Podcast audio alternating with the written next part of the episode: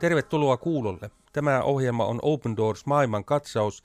Me tässä ohjelmassa tarkastelemme kristittyjen vainotilannetta eri puolilla maailmaa. Olen Jaakko Rahja ja kanssani on Miika Auvinen Suomen Open Doorsista. Tervetuloa ja hyvää uutta vuotta vielä kerran. Kiitos. Samoin Jaakko ja samoin kaikille kuulijoille hyvää uutta vuotta. Noin. Tällä kertaa me puhumme kristittyjen tilanteesta maissa, jotka ovat tässä Open Doorsin vainoraportissa vuoden 2023 vainoraportissa sijoilla 47-50, eli ovat juuri nippanappa päässeet taikka joutuneet 50 pahimman maan joukkoon. Kyseiset maat ovat omaan Kazakstan, Jordania ja Nicaragua. Vaikeita nimiä. Kyllä. Nämä, kuten sanoin, nämä maat ovat juuri nippanappa päässeet tähän tai joutuneet tähän 50 pahimman maan joukkoon ja niiden vainoa kuvaava pisteluku on sama.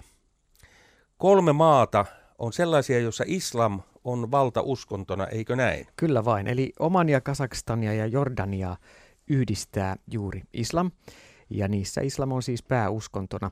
Nicaraguassa, joka on tosiaan siellä 50 listalla, joka mittaa kristittyjen uskonnonvapaustilannetta ja heidän kohtaamaansa vainoa näissä valtioissa, niin Nicaragua on kommunistinen ää, valtio, ehkä paremminkin sanottuna jälkikommunistinen painostus on se syy, ää, miksi kristityt ja erityisesti Nicaraguassa toimivat seurakunnat on viime vuosina joutunut yhä ahtaammalle. Tämä on nimenomaan valtion johdon muutoksesta tapahtunut ää, muutos siellä Nicaraguassa. Siitä hiukan lisää myöhemmin. Siitä lisää myöhemmin. Se maahan on periaatteessa ainakin noin tilastollisesti niin sanottu kristitty maa. Kyllä. Ja sillä tavalla erikoinen, että kuitenkin kristillisiä seurakuntia siellä vainotaan ja ne on ahtaalla. Mutta jos mennään ensin tuonne Arabian niemimaalle maahan nimeltä Oman. Oman, jos ajatellaan, no sijoitetaan se sinne Arabian niemimaalle, siinä naapurivaltiona ovat Saudi-Arabia, Jemen ja sitten yhdistyneet Arabi-emirikunnat. Näistä Jemen, siis Omanin naapurivaltio Jemen, on ollut vuosia yksi vaikeimmista maista kristityille, niin että vuoden 2023 vainoraportissa se oli sijalla peräti kolme. No, miten Omanin tilanne, vaikkapa suhteessa Jemeniin? Mm. Naapurivaltioita tosiaan on kyseessä, mutta Omanissa, toisin kuin Jemenissä, ei ole sotatilaa tällä hetkellä ja, ja se ei ole tällaisen valtavan äh, humanitaarisen kriisin ja konfliktin kourissa, kuten taas Jemenissä, jossa sisällissota. On, on sisällissota vallinnut jo monta vuotta ja se on tehnyt myös maassa elävien vähemmistökristittyjen tilanteen aivan sietämättömäksi sen yleisen humanitaarisen kriisin keskellä. Mutta nyt kun puhumme naapurimaa Omanista, Omanissa on säilynyt rauha. Omani on sulttaanikunta eli perinnöllinen monarkia, jonka johdossa on siis Omanin sulttaani. Ja 1990-luvulla silloinen sulttaani Omanissa – rakensi parlamentaarisen järjestelmän islamilaiselta pohjalta. Eli siellä on parlamenttikin olemassa. Se on olemassa. Ö, eli nämä on olemassa, mutta nämä on neuvoa antavia elimiä. Eli poliittisia puolueita Omanissa ei ole, vaan parlamentin jäsenet edustavat kukin kotiseutunsa ihmisiä, eli se on tämmöinen edustuksellinen ö, parlamentti. Talouden perustana Omanissa on öljy, kuten muissakin tuon alueen ä, valtioista, ja jonkin verran on myös sitten kalastusta ja maanviljelyä, joka tuo taloudellista pääomaa Omanissa. Aivan, öljy tuo vaurautta ja rikkautta näihin maihin. No väkiluvultaan oman, se on aika lailla Suomen kokoinen. Asukkaita sellaiset 5,3 miljoonaa. Ja jos olen oikein tulkinnut, niin heistä kristittyjä Open Doorsin arvion mukaan 193 000 mm. 5,3 miljoonasta. Kuinka he voivat? No valta on Omanissa keskittynyt sulttaanin käsiin ja se tarkoittaa sitä, että hallinto valvoo hyvin tiukasti kaikkia kansalaisvapauksia ja poliittisia oikeuksia ja, ja myöskin kohtuuherkästi määrää rangaistuksia hallintoon liittyvästä kritiikistä. Positiivista on ollut viime aikoina se, että toisaalta maassa on myös tahoja ja valtaa pitäviä, jotka aidosti haluaa parantaa maan imagoa julkisesti ulospäin ja, ja maan uskonnonvapautta. Ja siellä on esimerkiksi tämmöinen uskontojen välinen keskus avattu. Ja samalla omanissa vallitseva uskonto ibadilaisuus. Se on tällä sellaista vanhakantaista islamia. Juuri, se on tämmöistä vanhoillista islamia, joten kristittyjen uskonnon harjoittaminen käytännössä on kuitenkin hyvin vaikeaa.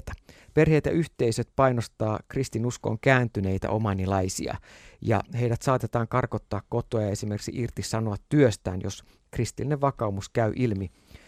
Myös perinnettömäksi jättäminen on omanilaiskristityille hyvin yleistä, koska heidät katsotaan, että he on luopioita oman sukunsa keskuudessa. Ja jos omanilainen kristitty on kääntynyt islamista Jeesusta seuraamaan ja on naimisissa, niin usein sitten he joutuu huoltajuuskiistossa ö, todennäköisesti luovuttamaan lasten huoltajuuden. Mutta omanissa ulkomaalaisten muodostamat kristilliset yhteisöt, ne sallitaan, ja sekin tosin edellyttää aina rekisteröintiä, ja näiden ulkomaalaisten kristittyjen toimintaa valvotaan, ettei paikalliset omanilaiset sitten pääse osallistumaan näihin ulkomaalaisten kristittyjen kokoontumisiin. Eli ulkomaalaiset kristityt, tervetulleita, jees, hienoa saa olla omanissa. Omanilainen islamista kääntynyt henkilö kohtaa vaikeuksia. Aika tyypillinen tilanne näissä tuon alueen arabimaissa, että ulkomaalaiset voivat kokoontua kyllä, mutta ulospäin evankeliumaa-työtä, tavoittavaa työtä ei saa tehdä ja paikalliset eivät voi kokoontua Kyllä, hiukan, hiukan vapaampaa omanissa kuitenkin kuin joissakin muissa tuon alueen valtiossa. Tämä on Open Doors maailmankatsaus ja me tässä ohjelmassa todellakin käsittelemme neljää maata, jotka ovat olleet vuoden 2023 World Watch-listalla häntä päässä tai parhaimmilla sijoilla 47-50. Ja nyt me menemme valtion nimeltä Kazakstan, joka on entinen Neuvostoliiton tasavalta, on tässä vainoraportissa siellä 48. Eikö sielläkin ole islam valtauskontona? Kyllä, siellä on islam valtauskonto 19,2 miljoonaa asukasta, sunni muslimeja noin 70 prosenttia. Ja kristittyjäkin maassa on kuitenkin 4,9 miljoonaa, eli Kasakstanin kristityt on pääosin Venäjän ortodokseja. Ja Varmaan selittyy siitä neuvostoajasta. Kyllä, mutta Kasakstanissa presidentillä ja yhdellä puolueella sielläkin on suuri valta, joten uskonnon ja kokoontumisen, samoin kuin sananvapauksia, yleisesti rajoitetaan maassa. Tarvitaan esimerkiksi lupa, jos jokin yhteisö haluaa kokoontua. Ja tämä tietysti tekee myös kristillisten seurakuntien toiminnan hankalaksi, eli myös sitten kristillinen kirjallisuus on alistettu tämmöiseen valtion harjoittamaan ennakkosensuuriin Kasakstanissa, ja protestanttisten seurakuntien toiminta on, on niin kuin sitä myöten haastavaa. Eli valtio suvaitsee Venäjän ortodoksista kirkkoa hiukan enemmän, mutta, mutta erityisesti muslimitaustaisia kristittyjä Kasakstanissa voidaan sakottaa ja joskus vangitakin. Ja esimerkiksi jos he jää kiinni tämmöisestä laittomaksi katsotusta kokoontumisesta, niin, niin voi tulla sakkoa ja vankeutta. Kerron esimerkin edestä Bahtor-nimisestä henkilöstä. Hän kääntyi kristityksi ja kertoi näin. Minun alettiin todella vainota sen jälkeen, kun käännyin islamista kristityksi. Jokaista henkilöä tarkkaillaan, sillä elämme niin tiiviissä yhteisössä Kazakstanissa. Henkilö, joka vaihtaa uskontoa, pettää yhteisönsä. Minulle sanottiin, että aloin uskoa venäläisten Jumalaan ja että ongelmia olisi tiedossa. Siksi he heittivät minut ulos yhteisöstäni. Näin siis Bahtor, kazakstanilainen kristitty. No sitten jos menemme tässä vainoraportissa eteenpäin, siellä 49 maa on Jordania. Miksi Jordania on 50 pahimman maan joukossa? Mm. No muihin lähi maiden tilanteeseen verrattuna Jordanian kristityt ensinnäkin saa elää kohtuullisen turvallista ja vakaata elämää. Islamilaiseksi valtioksi Jordania on, on hyvinkin suvaitsevainen, kunhan ihmiset pysyy siinä uskonnossa, johon he ovat syntyneet. Eli kääntyä ei voi. Niin, eli tässä on tämä, että suvaitsevaisuutta kyllä, mutta. Ja kymmenestä miljoonasta Jordanian asukkaasta kristittyjä on noin 170 000. Pieni joukko, mutta kuitenkin heitä on. Suurin osa heistä kuuluu ortodoksiseen tai roomalaiskatoliseen kirkkoon, jotka molemmat Jordanian hallitus tunnustaa. Jälleen se vainottu ryhmä kristittyjä on muslimitaustaiset kristityt, ja erityisesti ne, jotka kuuluu näihin ei-perinteisiin kirkkokuntiin, joille nimenomaan tämmöinen tavoittava evankeliumistyö on, on tärkeä. Esimerkiksi muslimitaustainen kristitty voi Jordaniassa joutua pahoinpidellyksi, pidätetyksi tai joissain tapauksissa jopa tapetuksi, jos hän kertoo avoimesti kristillisestä vakaumuksestaan. Ja yksi todella iso ja vakava uhka Jordanian vakaudelle ja erityisesti kristittyjen yhteisölle on viime vuosina ollut Syyrian ja Irakin sodista palanneet ääri-islamilaiset taistelijat. Ja tämä on toki semmoinen huolenaihe, joka onneksi on myös Jordanian viranomaisten yhtä, yhtä lailla heidän pelkonsa. Aivan siis uhka koko maan vakaudelle Kyllä. ja heitä ilmeisesti on kohtuullisen paljon Jordanian tullut. Mutta sitten siellä 50 tässä vainoraportissa on keski-amerikkalainen maa, jonka nimi on Nicaragua, mm. joka niin kuin äsken totesimme on periaatteessa kristitty maa, mutta siellä – kristittyihin kohdistuva vihamielisyys on näiden ainakin numerojen perusteella voimistunut.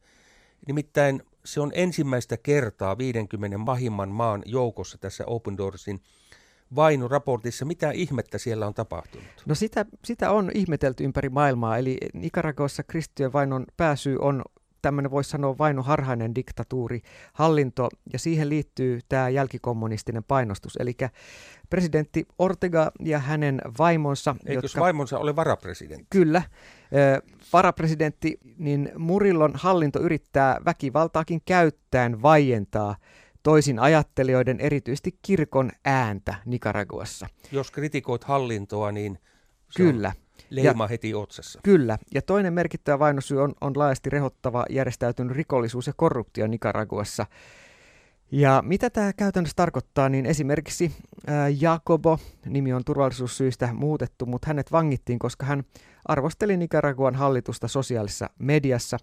Hän oli kristitty ja hänen isänsä kehotti poikaansa olemaan ottamatta kantaa hallituksen toimintaan, joka räikeästi rikkoi monia ihmisoikeuksia, uskon ja sananvapautta. Mutta Jakobo siitä huolimatta jatkoi kritiikkiä ja niin hänet sitten pidätettiin, hakattiin ja vangittiin niin, että hänelle annettiin 13 vuoden vankeustuomio. Jakobon isä ö, rukoili päivinä öin, että Jumala vahvistaisi Jakoboa ja että Jumalan nimi saisi kaiken tämän kautta kirkastua uskollisesti, aneli apua ja niin lopulta kävi, että helmikuussa 2023 Jakobo vapautettiin ja karkotettiin Nicaragosta Yhdysvaltoihin. Se oli kristitylle isälle suuri rukous vastaus. Mutta pian julkistavasta World Watch-listassa kuullaan lisää Nicaraguan tilanteesta, mutta näin tämä kommunismi, joka, joka ehkä Euroopassa näyttää niin kuin hävinneen, niin yksittäisissä Etelä-Amerikan valtioissa edelleen elää hyvin vahvana ja nimenomaan tässäkin taustalla on tämmöinen kiivas ö, antipatia kristillistä, nimenomaan tämmöistä tavoittavaa kristillisyyttä kohtaan. Niin, ja tällaisen hyvän esivallan tehtävänä on myöskin taata sananvapaus, uskonnonvapaus, siis että voi harjoittaa noin positiivisesti uskontoa. Mm. Nicaragua on siitä huono esimerkki. Tiukka hallinto ei sallisi poikkeamia. Joo, se on nopeasti luisunut tähän suuntaan. Joo. No kuvailisitko lyhyesti, millä tavalla Open Doors näissä maissa kykenee auttamaan ahtaalla olevia kristittyjä? Joo, äh, Nicaragossa ja myös näissä kolmessa muussa valtiossa, Omanissa, Jordaniassa ja Kazakstanissa Open Doors toimittaa raamattu materiaaleja ja hengellistä kirjallisuutta alueiden kristityille, erityisesti siellä, missä muuten hengellistä materiaalia on hyvin vaikea saada. Ja Open Doors tekee tätä työtä nimenomaan paikalliskumppanien kautta.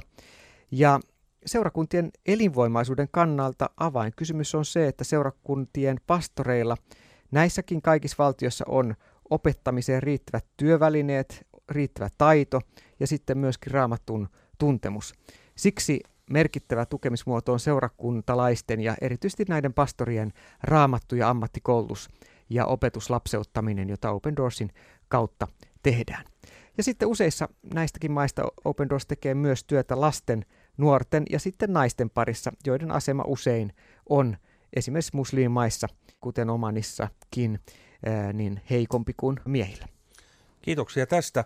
Tämä ohjelma on siis Open Doors maailmankatsaus ja äänessä ovat olleet Miika Auvinen Suomen Open Doorsista ja minä Jaakko Rahja.